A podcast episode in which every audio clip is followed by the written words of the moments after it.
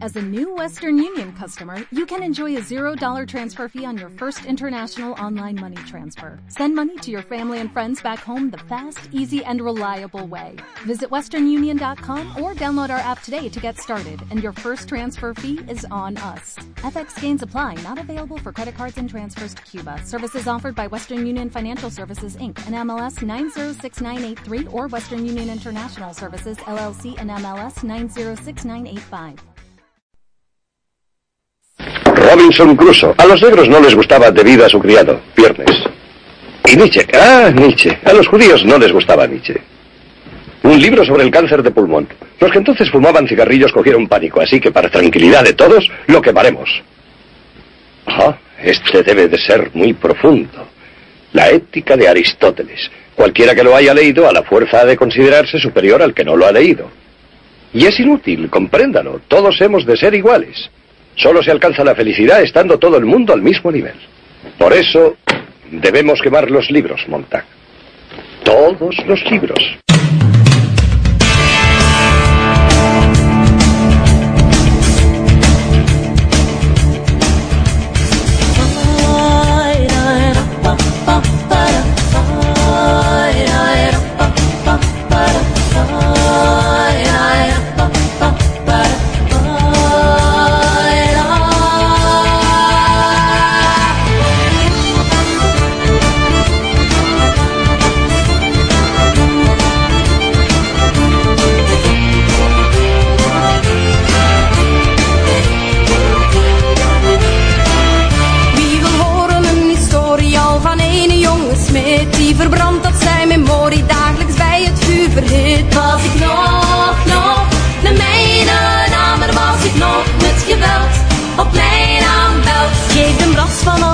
Ik ga naar de Franse zwier, wil mij tot een vrouw begeven, nooit een schoner vrouw gezien. Was ik nog, met mijn hamer was ik nog, met geweld, op mijn aanbeld.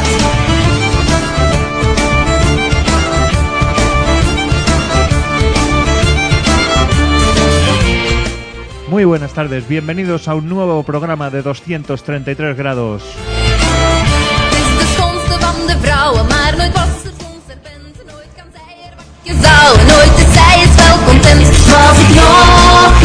Con lo fuerte que ha entrado la música, decía, la verdad es que el micro casi parecía que ni estuviera. Bueno, pues como cada tarde, entrando aquí de sopetón, metiéndonos, tirándonos a la piscina. Metiéndonos sería como ir metiendo el pie despacito, probar el agua, a ver cómo está. Está fresquita, uy, me espero un poquito. No, nosotros nos tiramos aquí a la piscina, probamos niveles según estamos presentando.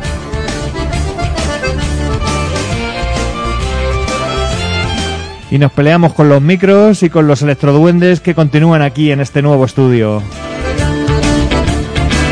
Recuerda que estás escuchando 233 grados, que es el programa auspiciado por la Asociación Cultural Página en Blanco de Leganés.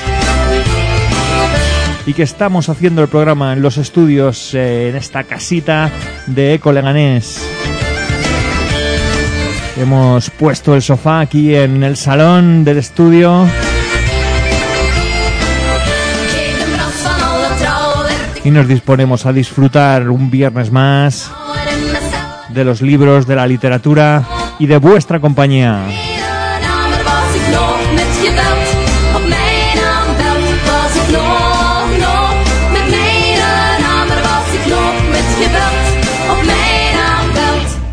Muy buenas tardes, Mercé.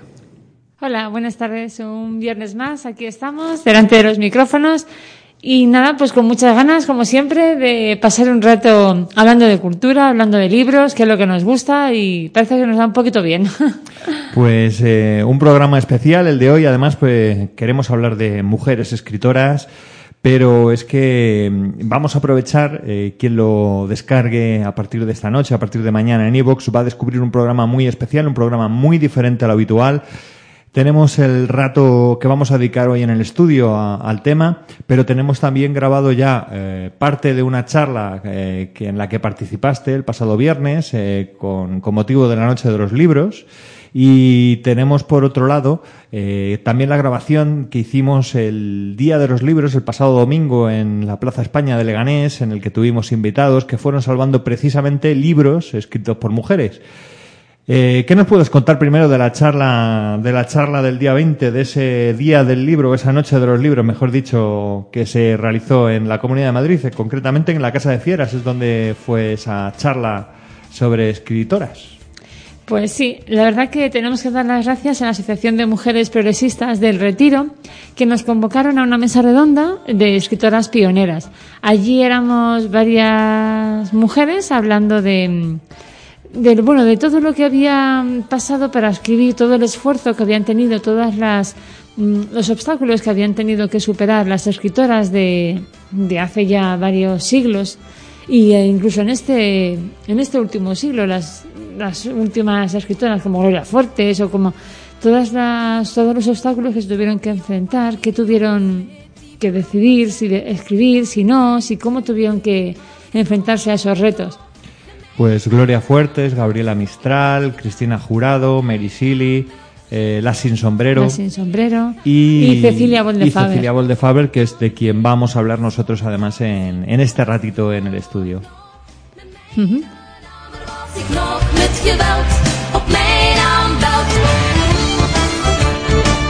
Y antes de arrancar, vamos a aprovechar para lo que siempre contamos, dónde nos vais a encontrar, dónde podéis contactar con nosotros. Por un lado, escuchar los programas los podéis escuchar aquí en directo en Eco Leganés, emitimos todos los viernes por la tarde. También en la página se van colgando esos programas donde puedes descargarlos o escucharlos directamente cuando quieras y donde quieras. Y esos podcasts, esos audios también puedes descargarlos en iVoox, en el canal iVoox, en Spreaker, que es otro canal donde se cuelga semanalmente los últimos programas. Siempre encontrarás 2 o 3 programas nuestros. Y por supuesto en iTunes, que hace pocos meses entramos en la élite de Apple.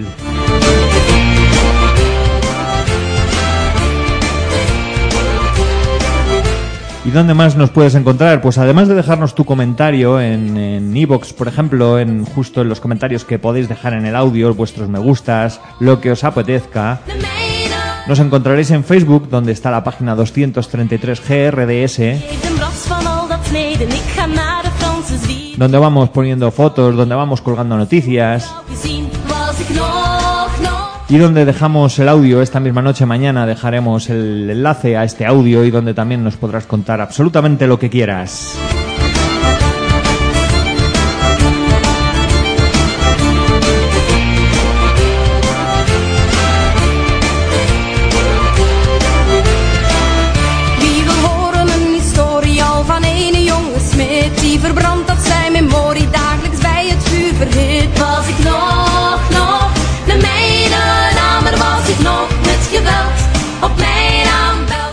Y otra cosa que nos gusta hacer es tener un grupo que nos acompaña, que nos da la música durante un mes, y este mes concretamente, en el mes de abril, han sido los Uriah Heep.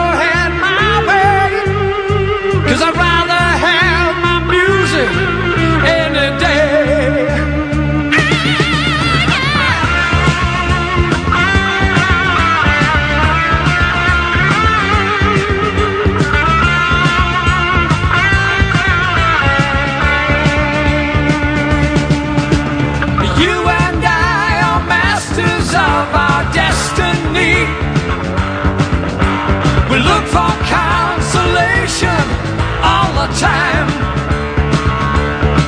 until we find out things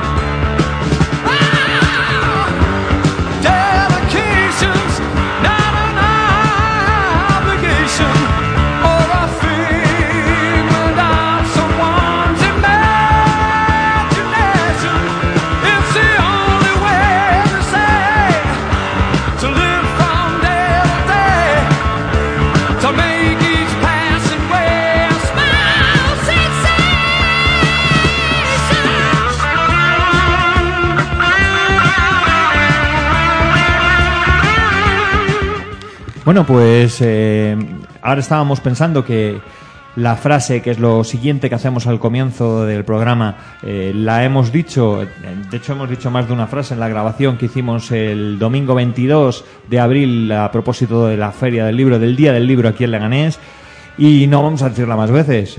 Además hemos hablado aquel día de las formas de contacto, de la página, pues... Lo que hemos pensado es que lo mejor va a ser dejarnos un poco todo lo que hacemos habitualmente. No vamos a decir más veces las formas de contacto, no vamos a decir nada más y nos vamos a meter de lleno en Cecilia Böhl de Faber. ¿Por dónde podríamos comenzar, Merce? Tú eres la experta, yo creo que eres la mayor experta que conozco de Cecilia Böhl de Faber. Pues sí, la verdad que me ha gustado mucho. He conocido a esta mujer maravillosa, increíble. Y gracias a, bueno, pues a esta charla que me invitaron, y yo me metí de lleno en sus libros, en recuperar algo de información, la poca que hemos encontrado, porque todo hay que decirlo, que bueno, ya sabemos que de las escritoras hay mucho menos información que de los escritores, pero bueno, esa es una lucha que tenemos que batallar poquito a poco. ¿Tú crees que es lo que te esperabas? Cuando ibas a hacer este trabajo, empezaste a investigar sobre Cecilia Böhl de Faber, ¿este personaje era lo que te esperabas? No, me ha sorprendido muchísimo. Me esperaba una señora de época, sí, escritora, pero me esperaba una vida muchísimo menos apasionada, muchísimo menos plena. He descubierto a una mujer que hablaba varios idiomas, que se había criado en Alemania, que se ha casado 3 veces, que viajó por medio mundo. Y claro, dices, es que es un personaje muy, muy, muy adelantado a su época. Bueno, ya sabes lo que yo disfruto con este grupo. Me vas a dejar que le ponga los 30 segundos de canción que le quedan. Vale. Y nos guiamos de lleno con Fernán Caballero.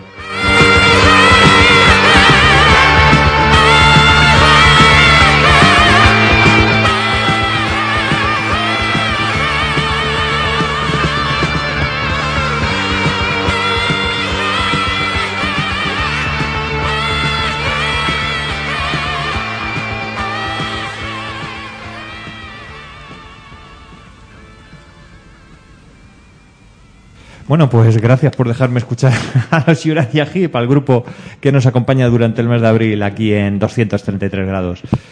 ¿Podríamos contar alguna cosa para empezar de esta mujer que probablemente, en principio, al escribir con seudónimo, que es Fernán Caballero, habíamos pensado quizá que era un personaje mucho más feminista, muy diferente a lo mejor de lo que te has encontrado cuando te has puesto a estudiarlo?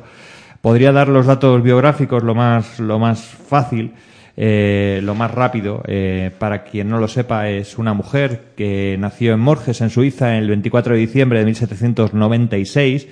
Nació allí de forma casual por un viaje que estaban realizando sus padres en Alemania, y era hija del conocido hispanista Juan Nicolás Böhl, natural de Hamburgo y cónsul de Cádiz, e hija también de Francisca Javiera Ruiz de la Rea y Aherán, tócate las narices, qué cortito es, de origen irlandés, y que también escribió bajo el seudónimo, ella concretamente bajo el seudónimo de Corina. De todas formas, muy diferente, aunque también escribiera con seudónimo, muy diferente ella de su madre. No tendrían nada que ver una con la otra. No, su madre era una feminista empedernida, su madre era una señora de armas tomar, y su madre era de origen irlandés. Su madre había vivido siempre rodeada de extranjeros en su casa, con muchas tertulias. Era una señora que estaba muy, muy a la altura de su... O sea, muy por encima, muy, muy distante de todo lo que eran sus mujeres, las mujeres de la época. Entonces, ella intentó inculcar a sus hijos esa pasión por la vida, por luchar, por el feminismo. Se casaron, se fueron a Alemania, allí nació la niña, en Morges, en Suiza, nació Cecilia, su primera hija, y luego se volvieron a España. Y en el año 1805 aproximadamente se desplazó toda la familia a Hamburgo, debido a unos negocios que tenía que realizar Juan Nicolás, ya que era natural de allí, tenía que ocuparse de los negocios familiares. La mujer esta, Francisca, Duró hasta el año 1806. Duró un año. Con él viviendo. Con él. Dijo que ella allí no se quedaba. De hecho, hay una carta que le escribe Juan Nicolás Böhl a su suegra, y voy a leer textualmente porque la carta no tiene ningún menosprecio. Dice: si mi mujer ha tenido la inconcebible locura de imaginarse que tal cual es ahora es necesaria para mi felicidad, está atrozmente engañada. Si no quiere ser otra, ha hecho muy bien en marcharse. Cuando se convierta en humilde, dócil, obediente, complaciente y económica, será recibida por mí con los brazos abiertos. Esto es lo que le dijo este señor a su suegra. Podemos ver, evidentemente, seguramente, una forma muy habitual de ser para un hombre de negocios, un hombre, además, bueno, respetado, pero que, por lo que yo entiendo, hay otras y tenía algún amante. Y, sin embargo, encontramos una mujer que es de almas tomar, que no está dispuesta a aguantar, como probablemente hacían muchísimas mujeres de su época. ¿Qué va? Francisca tenía un carácter, un temperamento tormentoso. Era una mujer activa y culta, con inclinaciones intelectuales que la distanciaban mucho, pues eso, de una sumisión incondicional y de pequeñez de espíritu, que era el modelo femenino de aquella época machista. Dichas inclinaciones, pues, motivarían ese distanciamiento. Nos encontramos entonces un padre y una madre que son amantes de la literatura, amantes de la cultura y, sin embargo, muy diferentes entre ellos. Un padre muy conservador, muy católico, y una madre más bien feminista y mucho más moderna. Sí. Entonces, pues, ¿qué deciden? Nada, yo me quedo. Juan Nicolás se queda en Hamburgo con los dos hijos mayores, con Cecilia y con Jacobo. Y la madre, Francisca, se va con las dos niñas pequeñas, Aurora y Ángela, a Cádiz a vivir. Incluso durante ese distanciamiento, cuentan los biógrafos, no sé si será verdad o no, pero durante ese distanciamiento, doña Frasquita, como la llamaban, estaba en Chiclana, y en aquel entonces estaban ocurriendo las guerras napoleónicas. Ella se veía obligada a alojar en su casa al general francés Villate. Y en el año febrero de 1610 es cuando se empiezan a estar juntos. Y en el año 1811 se bautiza en la parroquia de Chiclana una niña de padres desconocidos llamada Javiera, niña que pasaba por ser vecina de los Böhl, pero que a partir de entonces vivió en su casa como una hija más. Uh-huh. Motivo incluso de indignación en Cecilia porque, bueno, pues fue heredera de todo el mismo capital que los demás hermanos. O sea que incluso la madre tuvo ahí un pequeño desliz. O sea, que sí, que la verdad que era una mujer, pues eso. Bueno, pues esto demuestra que los antecedentes de Cecilia Böhl de Faber, desde luego, dan para probablemente cómo es. Quiero decir, que esto nos va a servir para entender después cómo ella va a ser, en muchos sentidos. Probablemente por cómo quizá en su carácter va a salir más al padre, por lo que yo entiendo, pero sin embargo va a tener seguramente a veces ese conflicto, y probablemente sea también por la influencia de su madre. Claro. Ella se educó bajo la supervisión de su padre en un internado francés en Hamburgo, y fue su padre quien le inculcó ese amor a las letras y que siempre gobernaría su vida. Ella dominaba el francés, dominaba el alemán, hablaba inglés también, español. Uh-huh. Ella se decía, incluso ella misma decía, que el idioma para escribir no era nunca el español. Le costó mucho escribir en español. Uh-huh. Escribió muchas novelas, incluso La familia de Alvareda la escribió primero en alemán, en francés, porque ella se sentía mucho más cómoda, y ella decía también que el español no era un idioma para leer, que no era un idioma para las novelas. Para escribir en un periódico, algún artículo, sí, pero para una novela el mejor idioma era el francés. Uh-huh.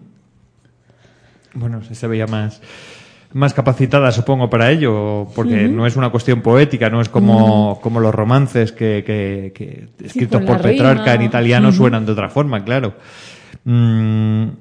Entonces, su padre era más tradicional y sería quien se encargaría de la supervisión de la educación de su hija, que estudió en este colegio interno, ¿no? Francés. Sí.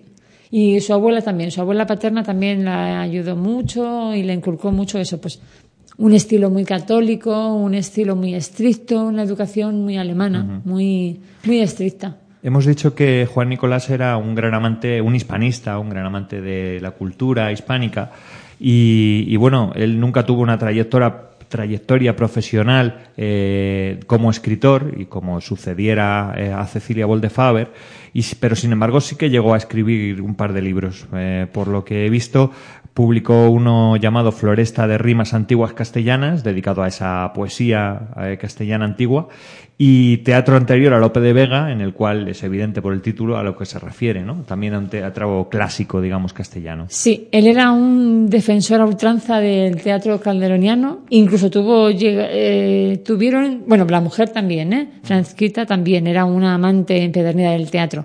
Pero el marido incluso llegaron a perder la amistad de unos amigos por ese tema. Él era un defensor a ultranza y claro, no podía, en su presencia no se podía decir que el dato de Calderón era malo, porque si no te dejaba de hablar. Uh-huh.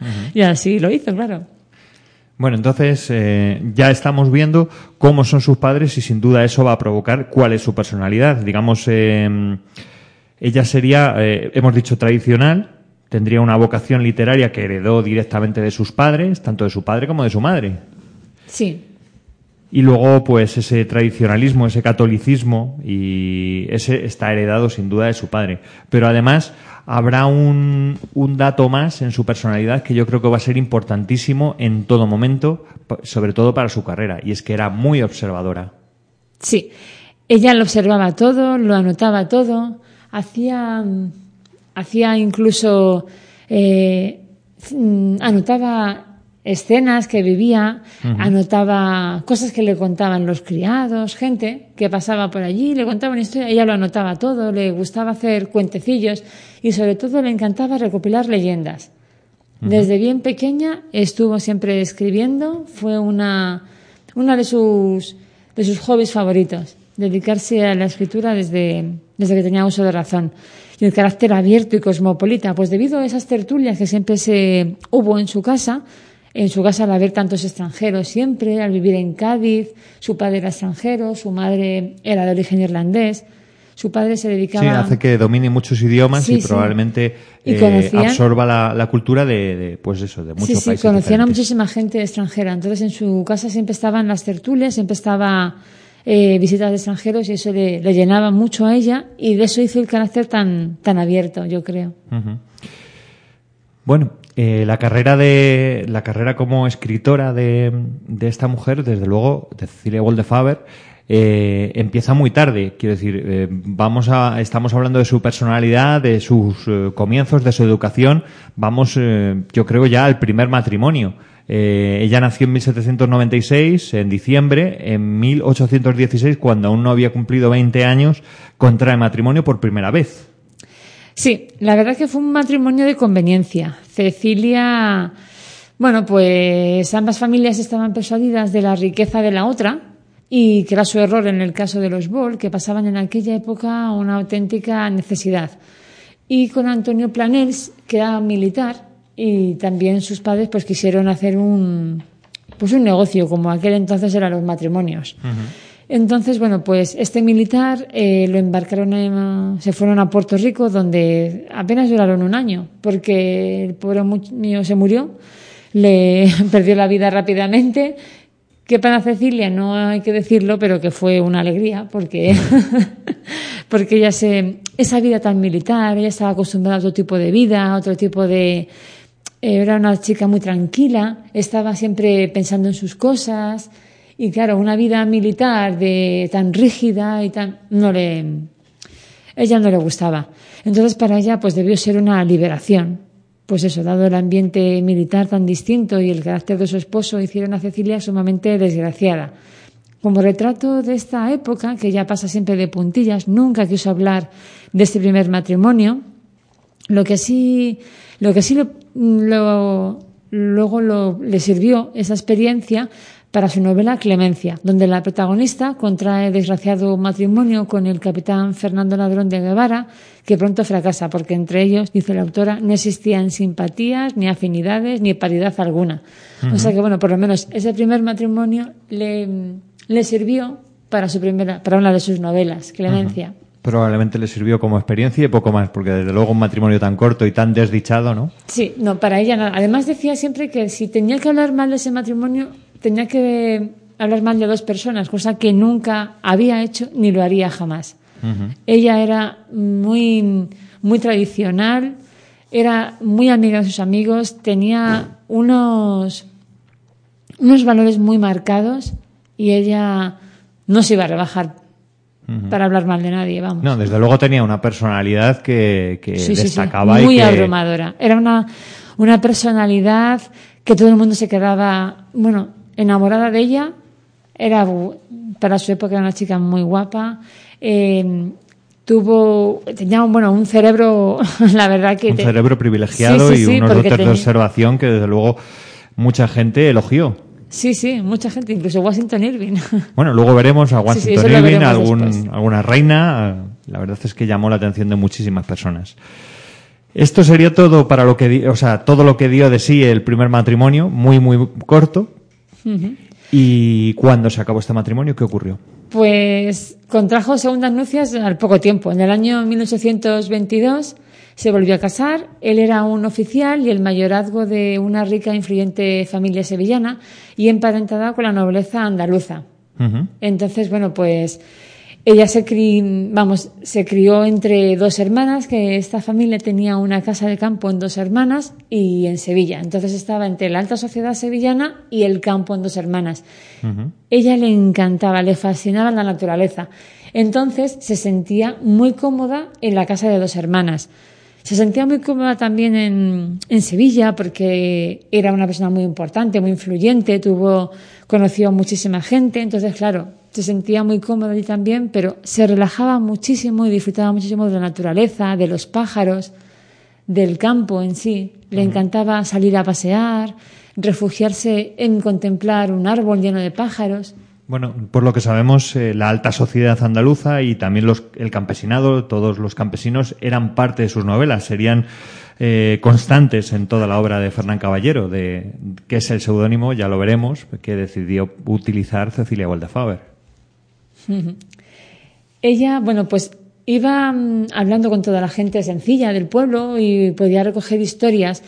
Miles de historias, como la del hallazgo de Santa Ana por Dos Hermanas, como la torre de San Fernando en la Torre de los Cerberos, muchas anécdotas. Y todos estos relatos populares, asimilados por Cecilia, se convertirían en novelescas descripciones que esmaltarán sus obras. Según sus biógrafos, este periodo es de completo éxito y gran felicidad, en el que, a través del contacto con el campo andaluz y la alta sociedad andaluza, se convierte en una de las más brillantes figuras y se va gestando toda su obra. En bosquejos, cartas, dos largas novelas se van acumulando ya en el cajón que su padre decía que se dedicaba a las cosas de Cecilia. Vamos, que su padre nunca la tomó en serio, al fin y al cabo era una mujer, y cómo iba a escribir una mujer, pero toda esa obra que iba recogiendo, que podían ser esos cuentos, esas leyendas que recopilaba, ¿no?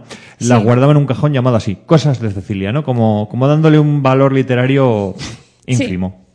Y dotada de esa gran capacidad de observación, de obvio genio literario y de una insaciable curiosidad, un mundo de apuntes va brotando de su pluma, lo que decíamos que los va guardando ahí. Los personajes que conocen Dos Hermanas, el párroco, los vecinos del pueblo, etcétera, pasan de la vida al papel. Fragmentos de diálogos, de historias que le van contando, se convertirían más adelante en la novela que ella llamó La familia de Alvareda. Uh-huh. Esa novela incluso no se atrevía ya a publicarla, por si acaso alguno se podía ver ahí reflejado. Claro, los personajes que salen en sus novelas, al fin y al cabo, son las historias que le han contado, las personas que le rodeaban, y además eran historias que de alguna forma se podían reconocer. Los propios interesados podían reconocerse en ellas, con lo cual algunos de ellos hemos dicho que podrían ser de la alta sociedad, personas influyentes, importantes, que estaban en esas novelas. Es en parte por el motivo por el que ella no podía publicarlas, ¿no? Sí, le daba mucha cosa eso de publicarla, porque decían, me meten en la cárcel por inventarme aquí problema, cosas. Sí. Y entonces en el año... seguimos en ese matrimonio tan feliz. Ese segundo matrimonio que tuvo Cecilia Böhl de Faber. Sí.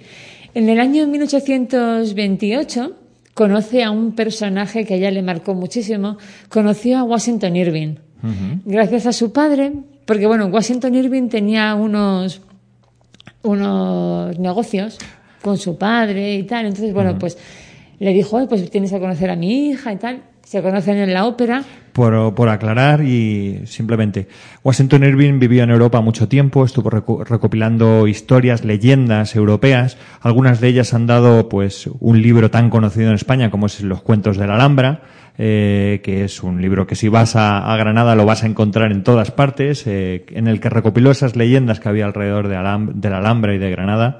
Pero recopiló de todas partes. Por ejemplo, recopilando leyendas en Alemania, luego las juntó y creó una gran historia, una historia que todos conocemos hoy por hoy, que es la de Sleepy Hollow, la historia del profesor este y que es perseguido por un jinete sin cabeza, que ha dado lugar a películas, a series, series sí, y a películas de animación de Disney, pero que al fin y al cabo no era más que la recopilación de otras leyendas que consiguió hacer Washington Irving en todas estas visitas que tuvo en Europa. En España vivió mucho tiempo, estaba maravillado con España, con Sevilla, con Córdoba, con Granada, y digamos en ese tiempo que vivió en España conoció a Cecilia Böhl de Faber, ¿no? Sí. La conoció y, bueno, le causó una impresión extraordinaria. Su cultura, su belleza, su inteligente y chispante conversación, decía él, que anotó en su diario, y le impresionó el conocimiento de la novela que Cecilia le describió, que era el manuscrito de La familia de Alvareda. Él se quedó, impactado. En su diario anota que no puede decir cuándo ha estado más encantado con la conversación de nadie que estuviese tan llena de originalidad, resultado del pensamiento y del sentimiento a la vez que de observación. Uh-huh. Él estaba fascinado con todo lo que escribía, con todo lo que le relataba.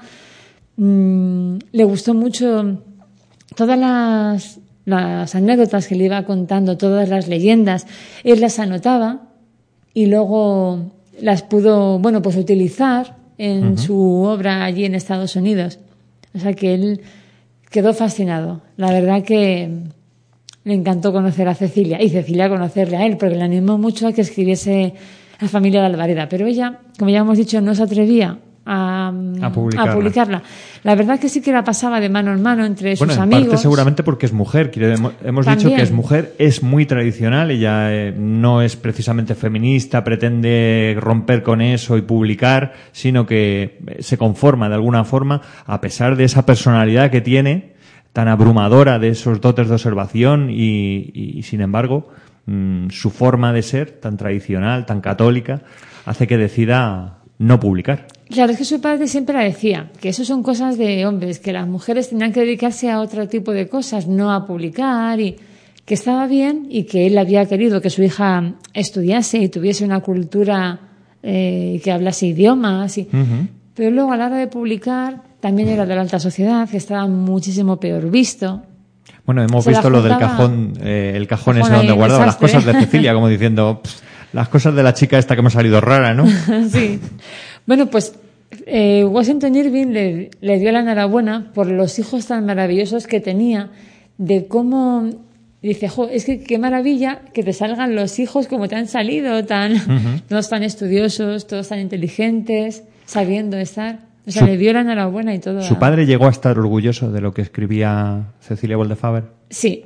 Yo creo que sí. Y de lo más orgulloso de lo que estaba era de la recopilación que había hecho de leyendas.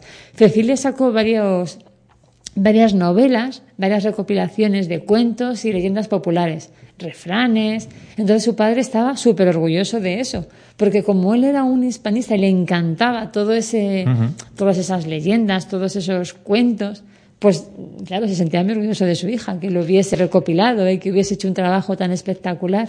Vamos a hacer una pequeña pausa antes de seguir una canción. Me emociono y... No, está genial, está interesantísima la vida de Cecilia Böhl de Faber. Es un personaje que desde luego a mí me ha maravillado. Pero sí me gustaría, has dicho que recopila cuentos, que recopila historias, que recopila chistes, y me gustaría que nos contaras algún chiste en sus obras, de esos que aún permanecen a día de hoy y que sin embargo son del siglo XIX, que ya los recopilaba Cecilia Böhl de Faber en sus libros. Bueno, pues en La Gaviota uno de los personajes es muy así, es muy avispado y muy chistoso, siempre le saca sorna a todo, siempre le saca una, y le dice, cuenta el chiste, aquel chiste de la lotería, que dice, Ay, el del gitano que le pide un milagro a la Virgencita. Y por favor, que me toques la lotería. Y le dice, pero chiquillo, y si tú no echas, dice, ¿dónde está el milagro entonces? O sea que fíjate, ha pasado años y años y seguimos con el mismo chiste. Bueno, pues seguimos escuchando a los Uriah Heep, ya sabéis que es el grupo que nos está acompañando este mes, que es un grupo que a mí me encanta, que he descubierto también relativamente hace poco tiempo, aunque son del año 1970 cuando publican su primer disco, que ya los he escuchado, seguramente tú los habrás escuchado en algún sitio, alguna vez, alguna canción puede que la estés reconociendo en estos días, pero que yo realmente no les había dedicado la atención y el tiempo que realmente se merecen este grupo, y que por eso hemos querido traer, para que si tú no les has dedicado ese tiempo los descubras y sin duda los incluyas en esa lista de grandes grupos que no hay que dejar que se quemen nunca en ninguna hoguera.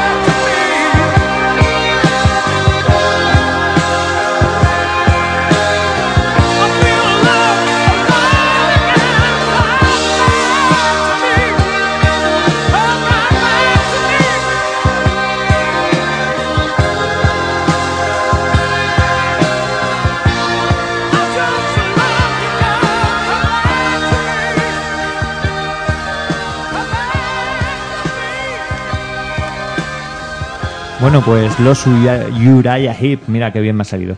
Son los que nos están acompañando durante este mes, los que me encantan, los que la semana pasada no, hace 2 semanas cuando sonaron no pude evitar que Vamos, ponerlo 2 o 3 veces seguidas. Y hoy, pues, alguna canción completa quería que sonara. Este ha sido Come Back to Me, otro de los grandes temas del grupo. Del grupo londinense, no lo hemos dicho, por cierto, un grupo inglés que tuvo muchísimo éxito en los 70 y que, sin embargo, se fue disipando hasta estar hoy prácticamente en el olvido. Los Uriah Heep es un grupo que casi nadie conoce hoy por hoy y que seguramente alguien recuperará dentro de poco, alguien descubrirá... hará alguna versión y dentro de unos años estaremos hablando de ese gran grupo otra vez.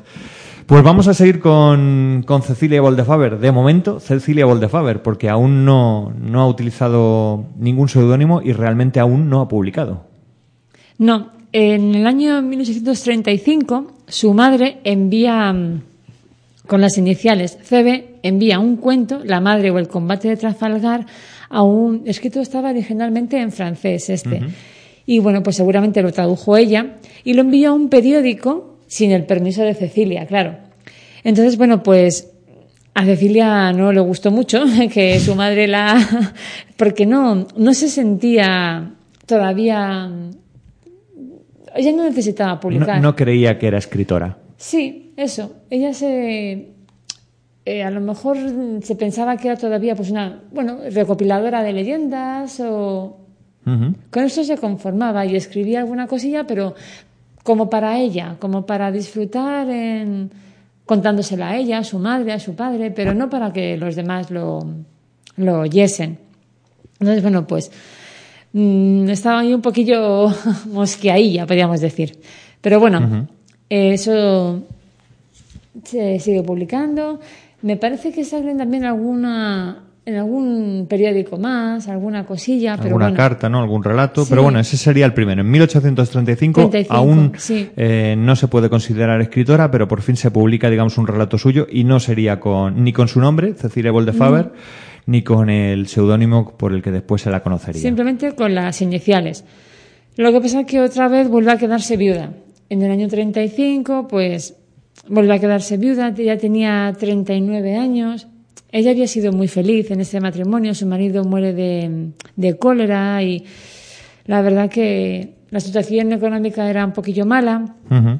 Tenía deudas y la herencia, pues al final terminó siendo menos que la dote que ella había llevado al matrimonio. O sea que uh-huh.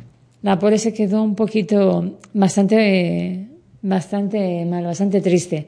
Decidió volver a tomar las riendas de su vida y se consagró pues al cultivo otra vez de su mundo interior, a sus inquietudes intelectuales y creativas que le había inculcado su progenitor.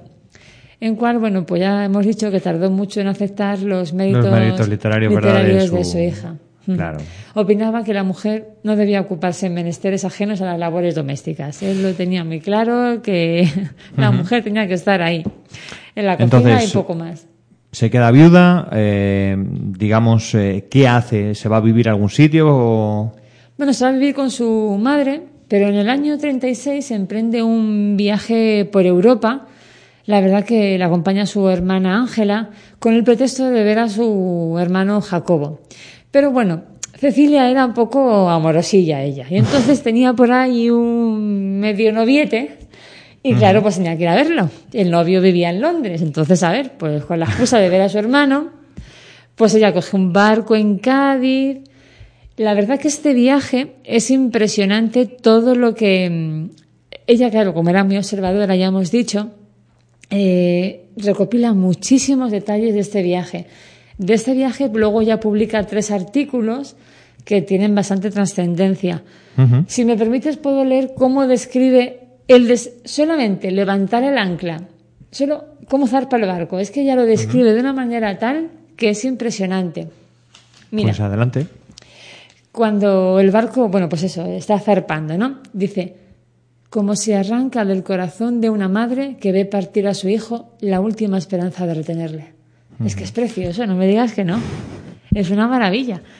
Es que escribe tan bien... Uh-huh.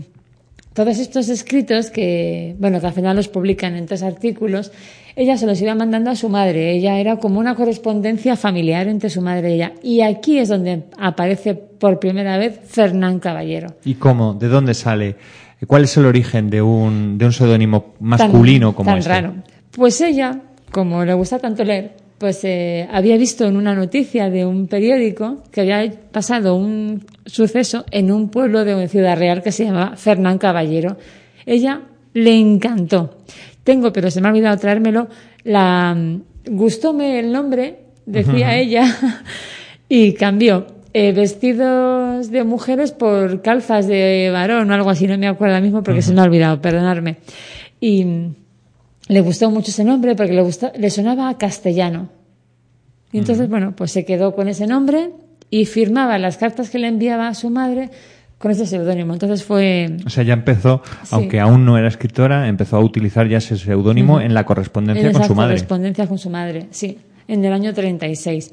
Bueno, pues de ese viaje, bueno, ya os he dicho que recogió mucha información. Ve a su enamorado, al que había conocido en el puerto de Santa María. según lo estaba contando, me he venido al siglo en el que vivimos y me he quedado pensando, lo conoció, pues si él era de Londres y si ella era de aquí, lo conocería por internet, he pensado. Es que lo primero que me ha venido a la cabeza, seguro que chatearon o... Seguro.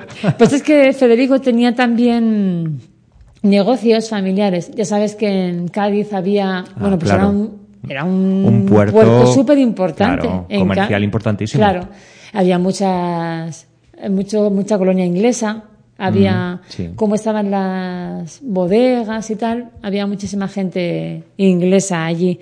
Y bueno, pues lo conoció y pues quería volver a verle. Pero bueno, pues al final, después de varios países, estuvo en Waterloo, estuvo en Holanda, estuvo en Inglaterra, estuvo en Alemania, en Francia. Se hizo un viaje por toda Europa que se pegó estupendo, vamos, que para mí lo quisiera.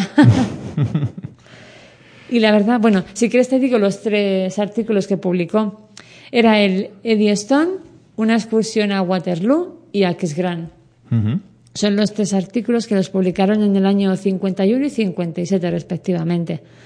Y bueno, la gente que ya leía después estos artículos sí que se vislumbraba que detrás de tanto refinamiento podía haber una mujer. Detrás de un seudónimo que aparentemente es de un hombre, ¿no? Sí. El nombre masculino. Que sí que se vislumbraba. Sí, esa sensibilidad, digamos, ¿no? Sí, porque claro, es que escribía, pues como ella sabía escribir, de una manera muy... muy romántica. Ella era sobre todo eso, su escritura era muy realista y muy romántica. Bueno, estamos hablando de que es la época romántica. Ella vive el final, la decadencia del romanticismo en España. Claro, y además ella al leer en inglés, ella leía muchísimo a Lord Byron, leía a Balzac, leía a todos los escritores de la época. Aunque tardaban en su idioma muchísimo original. Claro, tardaban muchísimo tiempo en llegar a España. Ella los leía en su idioma original. Entonces, estaba como un poquito adelantada a aquella época. Sí, ella se vio muy influida por el romanticismo de toda Europa, ¿no? Sí. Y probablemente aquí en España no llegaba con ese... Claro. Y ten en cuenta que ella empezó a escribir mucho antes de lo que se publicó. Es que ella, claro, empezó a escribir en el año 28... Ya tenía un pequeño bosquejo de lo que iba a ser La familia de Alvareda, que no se publicó hasta el año 49 o 50. Es que son casi 20 años lo que ella tuvo esa novela guardada en un cajón. ¿Cuándo regresa Cecilia de ese viaje que realiza por Europa? Pues ese viaje, la verdad que... entre que discutió con el novio y que llegó justo cuando estaba agonizando su padre... La verdad que no tiene un buen recuerdo de ese viaje. Algunos biógrafos, no me ha quedado claro si llegó justo a verle morir o si llegó y ya estaba muerto, porque unos biógrafos dicen una cosa, otros biógrafos dicen otra, pero yo creo que sí que... Bueno, yo quiero creer que sí que llegó a despedirse de su padre. Soy muy romántica yo también. Bueno, por algo te ha gustado tanto... Fernán Caballero. Entonces ella regresa a España, su padre ha muerto, que al fin y al cabo es su mayor influencia a la hora de la cultura, porque su madre sí que es también, iba a decir cultureta, su madre también le influye, pero no es el que le mete en la literatura, no es el que le hace heredar ese amor por las letras. Claro, ella, entre eso, la desgracia de no haber estado con su amante y el no poder haber estado. Ella, hemos dicho que era muy tradicional. Claro. Una hija se supone que tiene que estar en la agonía de su padre, tiene que estar en esos momentos tan duros para la familia, y ella no ha estado allí. Entonces ella siente ahí un poco mal. Ahí empezamos a ver, seguramente, hemos dicho al principio, ella por un lado es muy tradicional, pero por otro lado, probablemente por la influencia de su madre, sale de viaje, es un poco también como es su madre. Entonces, ahí hay esa contradicción continua que le va a hacer a la pobre seguramente sufrir, precisamente por tener un poquito de los dos, ¿verdad? Claro, yo creo que sí. Ella era, pues eso, pues más adicional y se sentía pues un poquito triste y un poquito, no vamos a decir, pero casi deprimida. Uh-huh. Entonces, bueno, pues se traslada a vivir con su madre, se refugia otra vez en las letras, en su pasión por la literatura, y vuelve a casarse. Esta vez lo hace básicamente por compasión. Conoce a Antonio Arrom de Ayala, que incluso le dice que si no se casa con ella se pueda suicidar porque ella la quiere con locura. Entonces, bueno, ella está como perdida, está como sin ganas y decide casarse con él, pues para darle gusto a ese señor. Seguramente no, en lo personal no era la mejor decisión. No. Pero gracias a eso hoy por hoy tenemos una escritora. Sí, gracias a Dios. También ten en cuenta que en aquella época una mujer sola, viuda, tampoco tenía mucho donde elegir. Entonces, bueno, pues que se la declarasen y que la eligieran. Bueno, pues venga, había roto con su novio hacía poco, bueno, con su novio, con su amante, sí, que se decía aquí en aquel entonces, así. Entonces, claro, ella estaba un poquito más tristona y tal, pues dice, bueno, vamos a casarnos, en total peor no voy a estar. Así que decide casarse con Antonio Arrom de Ayala. Este tercer matrimonio sería la pobre, justo, eso es lo que voy a decir. Pobre. Paupérrima. Pero pobre. Sí. Este chico era muchísimo más joven que ella y estaba afectado de tuberculosis.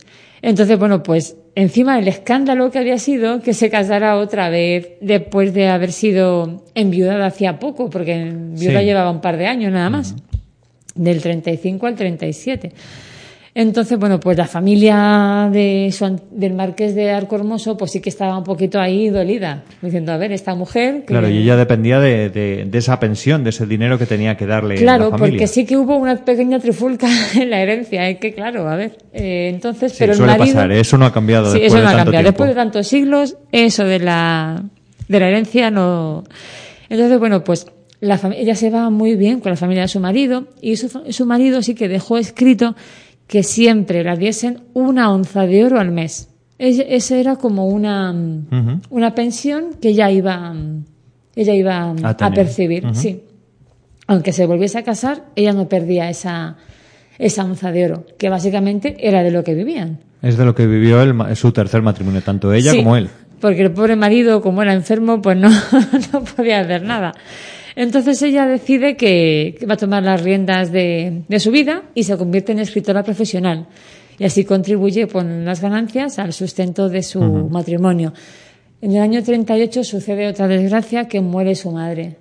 También ella pues se siente muy unida a su madre, una chica muy querida por su padre, por su madre, y sí que era tan tradicional que sí que le afecta mucho la pérdida de todas formas, nos encontramos con un momento importante. Su tercer matrimonio, el marido enfermo es incapaz de asegurar la economía familiar y ella se convierte en escritora profesional por contribuir con sus ganancias, porque es que si no, con esa onza de oro no llegan a vivir. O sea, por necesidad tenemos una escritora hoy por hoy. Sí, ella empieza a tirar hilos a gente que conocía y tal.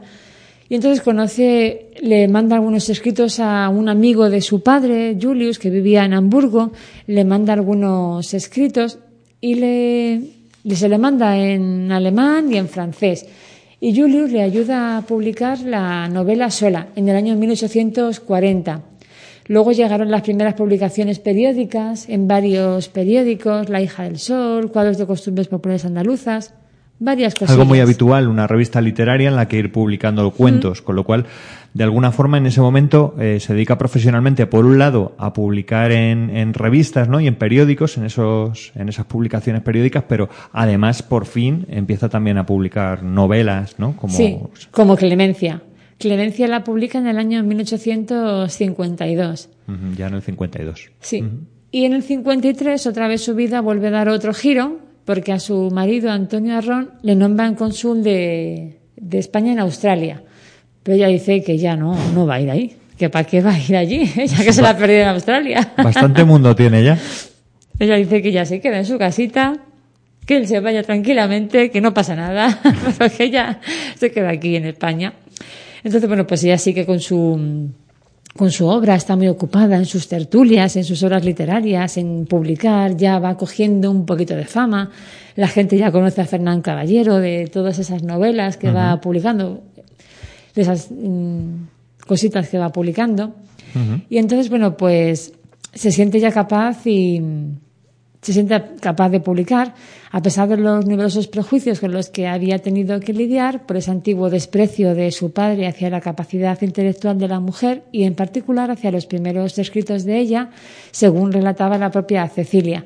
Entonces, bueno, pues incluso su padre solía romper en su cara antes de llegar a leerlos, los escritos, así que la verdad que la pobre sí que lo pasó bastante mal. Y en el año 56 vuelve a dar otro giro a su vida, porque la reina Isabel II... le otorga una casa dentro del recinto del Alcázar de Sevilla, en el patio de Banderas. Entonces, bueno, pues ella allí son unos dos años también muy felices, porque en esa casita recibe infinidad de visitas de amigos, de personajes, de la infanta Luisa Fernanda. Ya estamos hablando de una época en la que sí que es reconocida. Sí.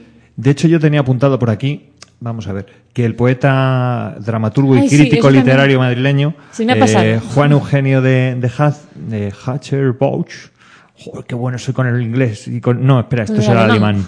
Esto será alemán. Juan Eugenio de Hachenbach. Qué bien, ¿has visto la pronunciación? Joder, qué maravilla. Pues como funcionario de la Biblioteca Nacional que era, fue enviado en 1849 al puerto de Santa María para tasar la colección que tenía Juan Nicolás Böhl de Faber, o sea, el padre de Cecilia, que hemos dicho que era hispanista, que llegó incluso a publicar un par de libros.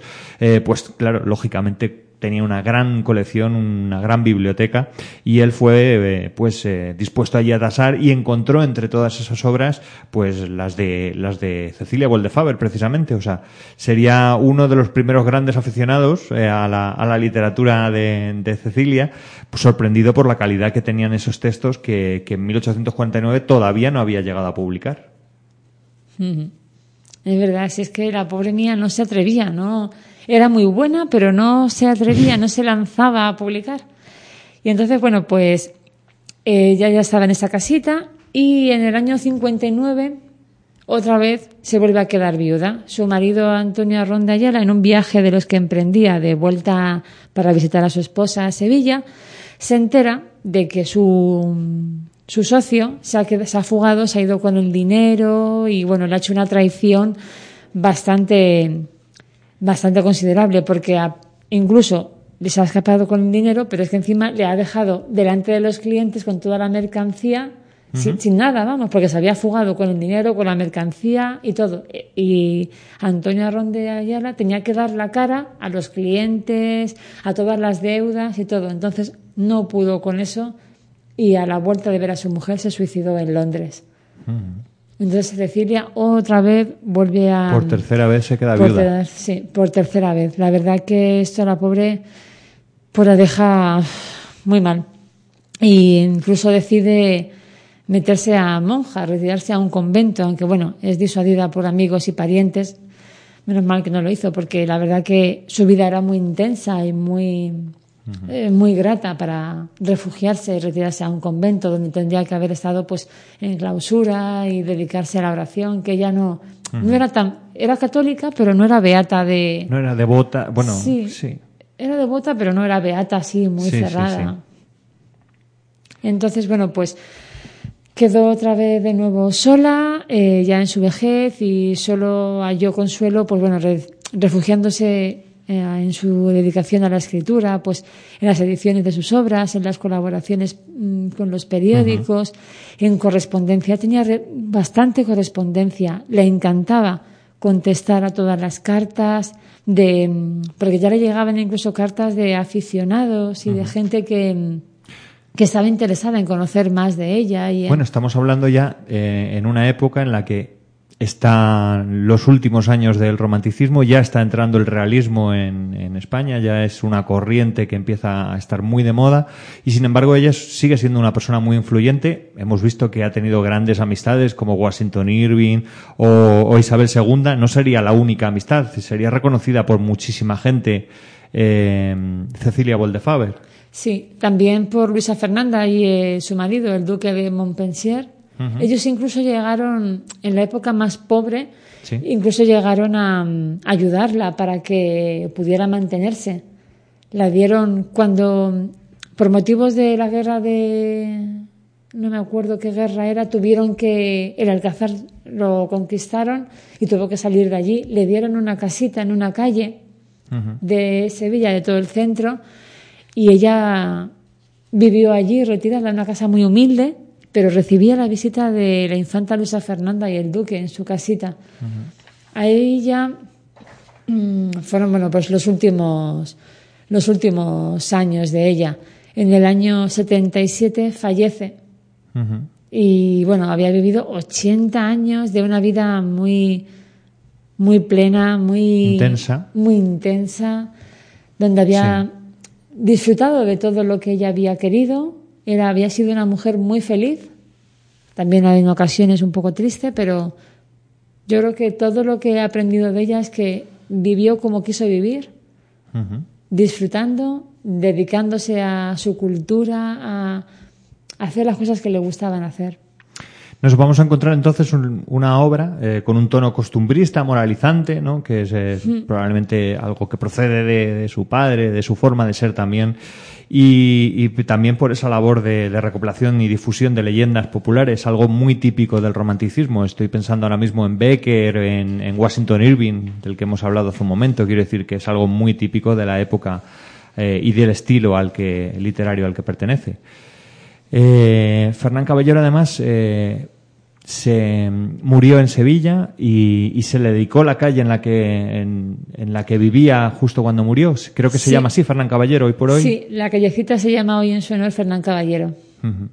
Y eso fue era una casita muy humilde, muy chiquitita, pero con toda la gracia que ella tenía. La visitaba muchísima gente. Ella supo hacer las tertulias que a ella le gustaba hacer. Más allá de la universalidad de la obra de Fernán Caballero, me gustaría preguntarte que Fernán Caballero ha vivido más allá. Quiero decir, todos los autores universales han vivido más allá en sus obras, pero es que ella se la ha visto después de muerta, ¿no? Sí, se la veía en la Facultad de Bellas Artes de Sevilla. Un fantasma por allí. Cuéntanos un poco sobre el tema del fantasma, porque además creo que es una de las pocas veces que una universidad realmente ha pagado unos parapsicólogos para estudiar la presencia de Fernán Caballero en la universidad. Sí, se la veía. Es que es la única dama de la cripta. Entonces, bueno, pues su caso es uno de los más famosos de la leyenda negra sevillana.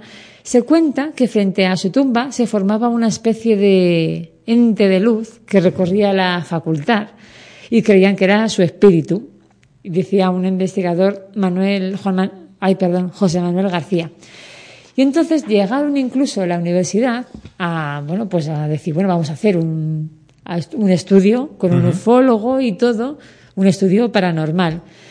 Y entonces, se decía que sí, que se veía una presencia, dice García Bautista, que es el ufólogo, que grabaron psicofonías, hicimos fotos, y se trataba evidentemente de Cecilia Böhl de Faber, que estaba enterrada en el Panteón de Sevillanos Ilustres de la Anunciación.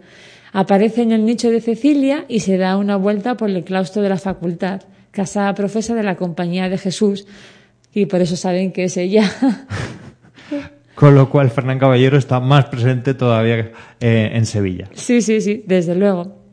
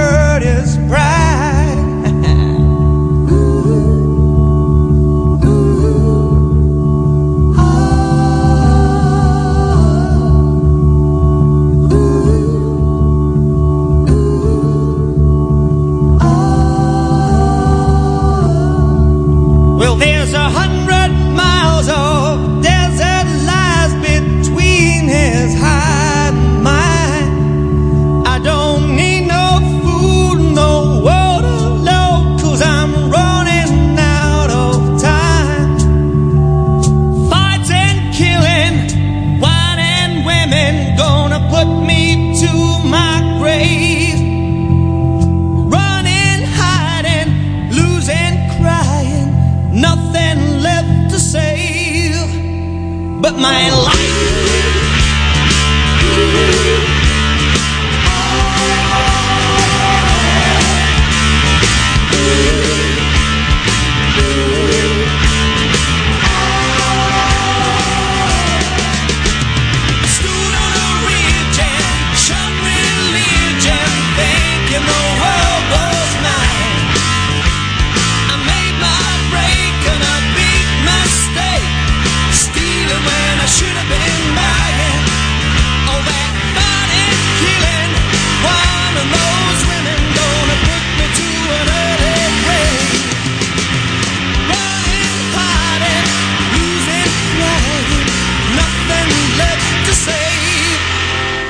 My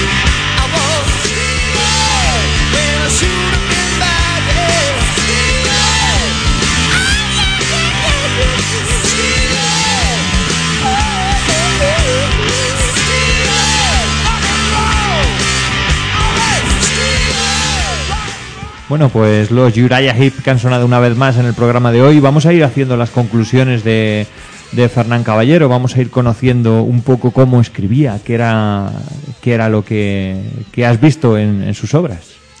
Pues ella escribía una novela muy costumbrista, muy de costumbres. Y lo que sí he visto que rompe la, ¿cómo dices tú? La cuarta pared. Eso es. Al final del capítulo dice, bueno, pues como hemos dicho ahora a continuación, o sea que en todo momento te mete al lector dentro de esa novela como si fuese un acto que estás viendo. Le habla directamente a él. Sí, le habla directamente al lector. Como el lector podrá ver esta actitud o no sé qué, o sea que te lo va diciendo en varios capítulos. Y os quiero leer una cosa que me ha hecho, bueno, que me ha resultado muy curioso. Pues ahora se habla mucho de los pensionistas que están, bueno, pues fastidiando todo el presupuesto, que por culpa de los pensionistas no llegamos a se va como a hundir la economía española. Sí, en su momento el ecopago este de las medicinas, todo lo demás, que parece que es que los pensionistas estaban acabando con el fondo público. Desde luego, no los que roban, no, sino los pensionistas, pobrecitos míos. Y entonces, pues Fernán Caballero, ya en el año 1852, que salió publicada Clemencia, que ya lo tendría escrito antes, claro, hablaban de la peste de las viudas. Es que, claro, había muchas viudas y... En ese momento cobraban las pensiones y las que hacían que supuestamente los presupuestos el fondo público se debilitasen, claro. Y entonces, bueno, pues os voy a leer un poquito lo que decía uno de los... En Clemencia había muchas tertulias y uno de los invitados a la tertulia, Paco Guzmán, dice... ¡Ay, ya! La viudedad.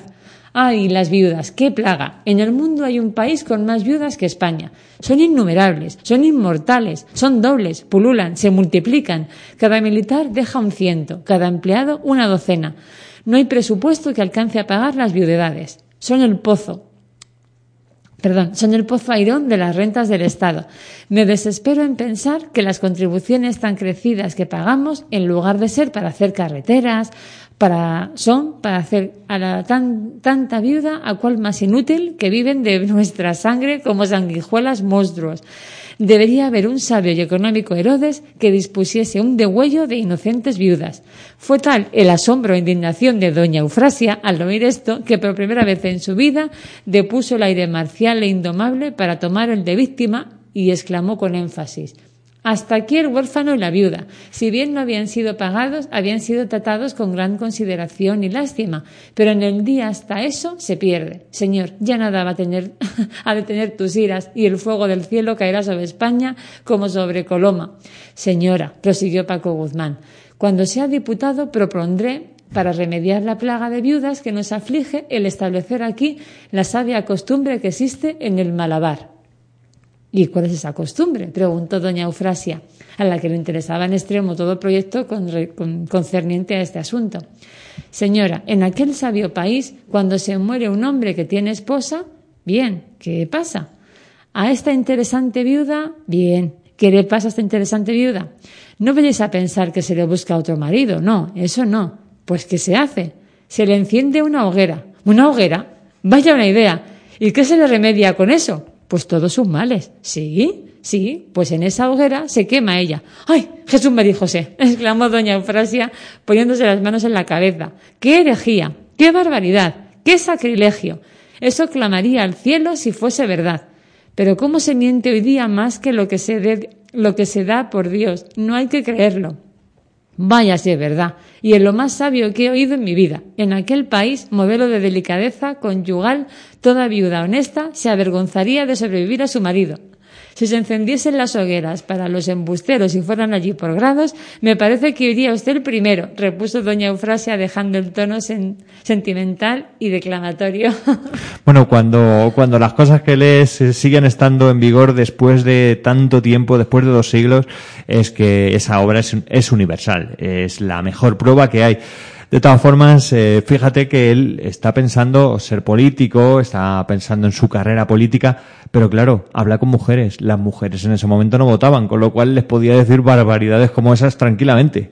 Hoy por hoy parece que se cortan más, lo dicen de otra forma, te lo ocultan un poco, pero vamos, al final son los mismos perros que se dice con distinto collar. La verdad que sí. Pues yo, si me permites, quiero salvar de la hoguera a Clemencia. Me ha encantado, me ha fascinado esta novela. Me he leído varias de Fernán Caballero, pero como Clemencia ninguna. Me ha llegado ahí al corazoncito y de verdad que la recomiendo. Porque bueno, como veis, es muy actual, incluso después de haber pasado 2 siglos. Así que... ¿Qué más cosas has descubierto en su lectura? ¿En el de Clemencia, en el de La Gaviota? O porque La Gaviota es seguramente la novela de la que más se habla de ella. Sí, la novela es diferente, pero lo que sí que se puede ver es el amor por las cosas sencillas. Por una trama sencilla, una... no son novelas difíciles de leer, son novelas con una trama muy sencilla. Los protagonistas son gente normal. Ella siempre habla del campesinado, del campo, de la naturaleza y de la alta sociedad. Uh-huh. Siempre en todas sus novelas hay extranjeros, hay marqueses, duques, porque ella era con lo que se codeaba y le resultaba muy fácil poder hablar y poder transmitir de lo que ella conocía verdaderamente. Uh-huh, claro. Y... ¿qué sentimiento tenía ella con respecto a las costumbres españolas? Porque al fin y al cabo ella se había criado en el extranjero, en un colegio francés, se cría en Hamburgo, vive en España, con lo cual tiene una mezcla increíble. ¿Qué has visto tú que pensaba de las costumbres en general españolas? Pues las corridas de toros, ella no... ella era antitaurina total, su protagonista también, y ella deja ver... En uno de los párrafos dice así como que... ¿En La Gaviota? Sí. Dice como que si tienes que discutir con alguien, que no discutas. Que muchas veces, si vas a discutir por algo que tampoco tiene tanta relevancia, tú vas a tener tu opinión, yo voy a tener la mía, ¿para qué vamos a discutir? Era muy... muy sencilla y muy noble en ese respecto, porque decía, bueno, yo tengo mis ideas, yo soy una persona que puedo discutirlas, pero... ¿con quién me lo puedo reservar? Uh-huh. Bueno, pues salvamos Clemencia de la hoguera, la incluimos en nuestra biblioteca de la Resistencia. Si hay algún dato más que quieras contar o alguna otra frase que quieras leer, como algún párrafo o cualquier cosa de Fernán Caballero para quedarnos con ella antes de terminar. Dale, pon un poquito de música y me lo voy buscando. Venga.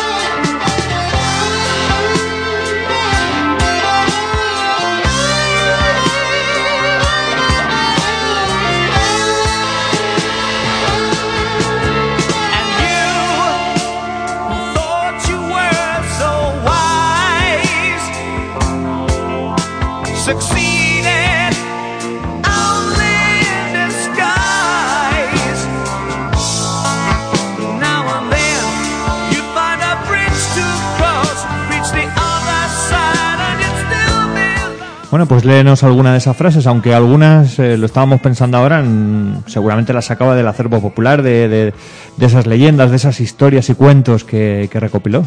Sí, además le gusta mucho escribir en sus novelas, los personajes, muchos refranes. Uh-huh. O sea, pues voy a decir alguna frase. En la felicidad no existe palabra con más acepciones, cada uno la entiende a su manera. La verdad no pierde por niña, ni la mentira gana por anciana. Eso también es muy chulo.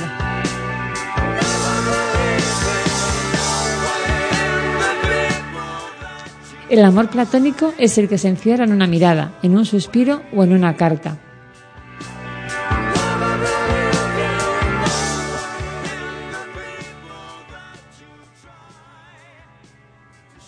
Sé justo antes de ser generoso, sé humano antes de ser justo. Bueno, pues la verdad es que nos las apuntamos, ¿eh? Algunas son para haberlas dicho aquí en el programa al principio o al final, como hacemos habitualmente. Bueno, pues Fernán Caballero en general nos ha apasionado, es un personaje que nos ha encantado, que queríamos dedicarle este tiempo, la verdad muchísimo más de lo que pensaba que íbamos a dedicarle. Y por supuesto su novela, Clemencia, salvada de la hoguera, yo creo que sí, de esa pira.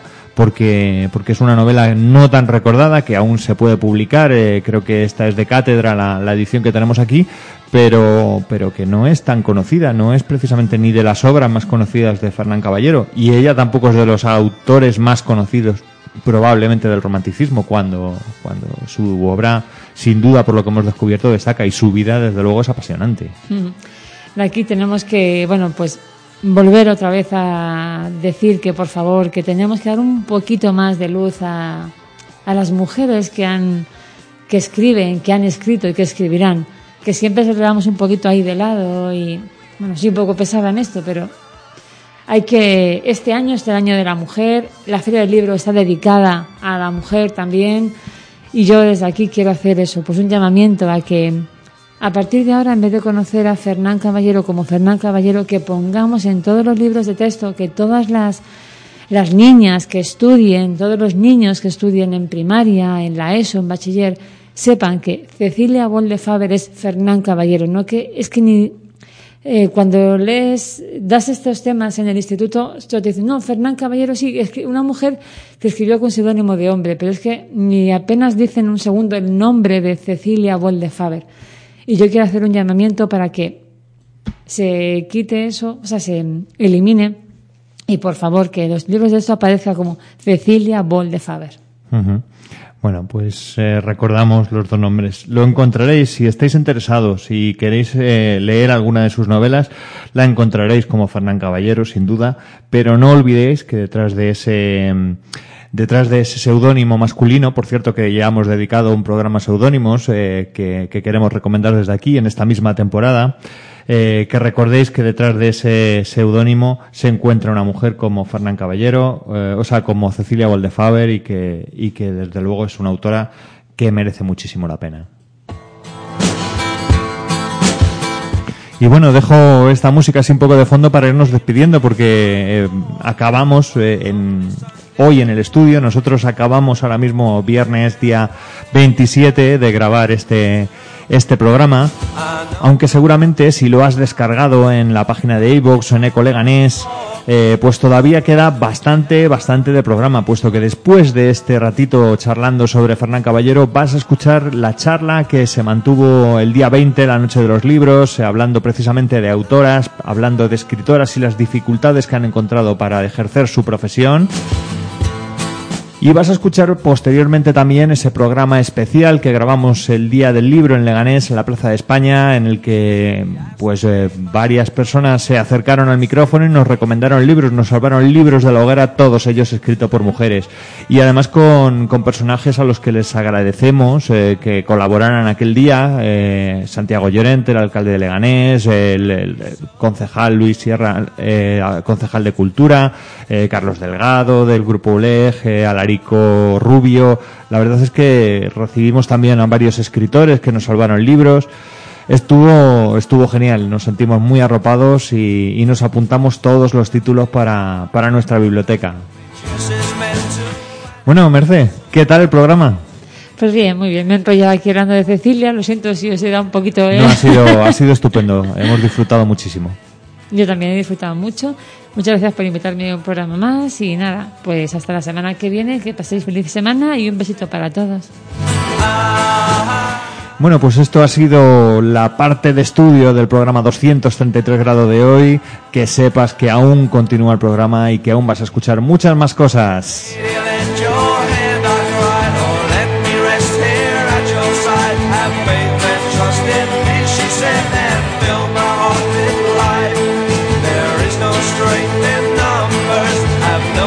Misconception, but when you leave me, be assured I won't be far away.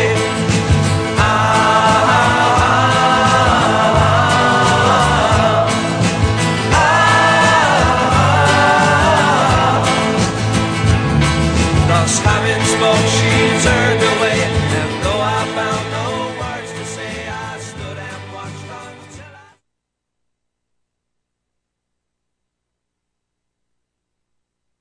As a new Western Union customer, you can enjoy a $0 transfer fee on your first international online money transfer. Send money to your family and friends back home the fast, easy, and reliable way. Visit westernunion.com or download our app today to get started, and your first transfer fee is on us. FX gains apply, not available for credit cards and transfers to Cuba. Services offered by Western Union Financial Services, Inc., and MLS 906983, or Western Union International Services, LLC, and MLS 906985.